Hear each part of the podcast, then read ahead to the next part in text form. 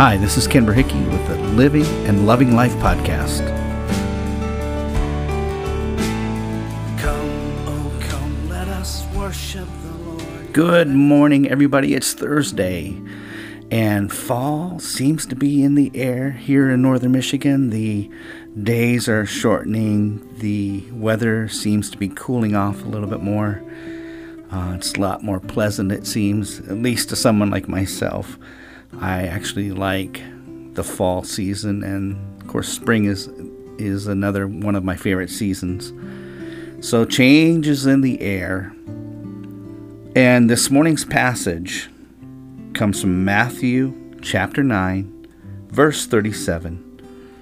And I read this morning on my Bible app, and I thought this would be a great passage to share with everybody today. Verse 37, it says, "Then he said to his disciples," so he's talking to his disciples, obviously, "The harvest truly is plentiful." So consider that for a moment. The harvest is truly plentiful.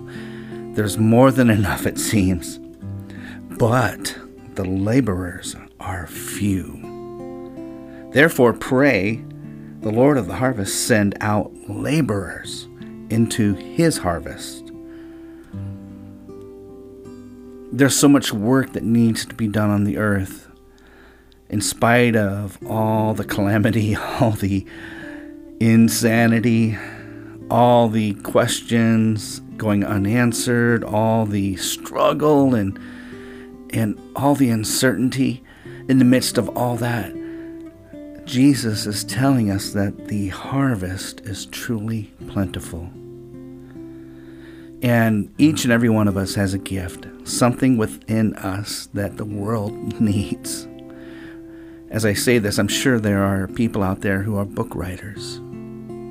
There's something on your heart that you want to share, but you're afraid to do that. Who knows? Maybe you're a musician and you want to articulate God's goodness through your music.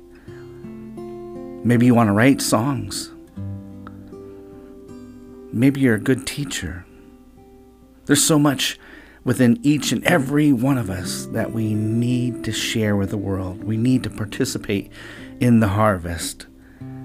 But one thing that we can do is pray that the Lord of the harvest sends out laborers. But also, may we answer that call as well. I hope you have a blessed day, and we'll see you next time. Remember, life is a gift.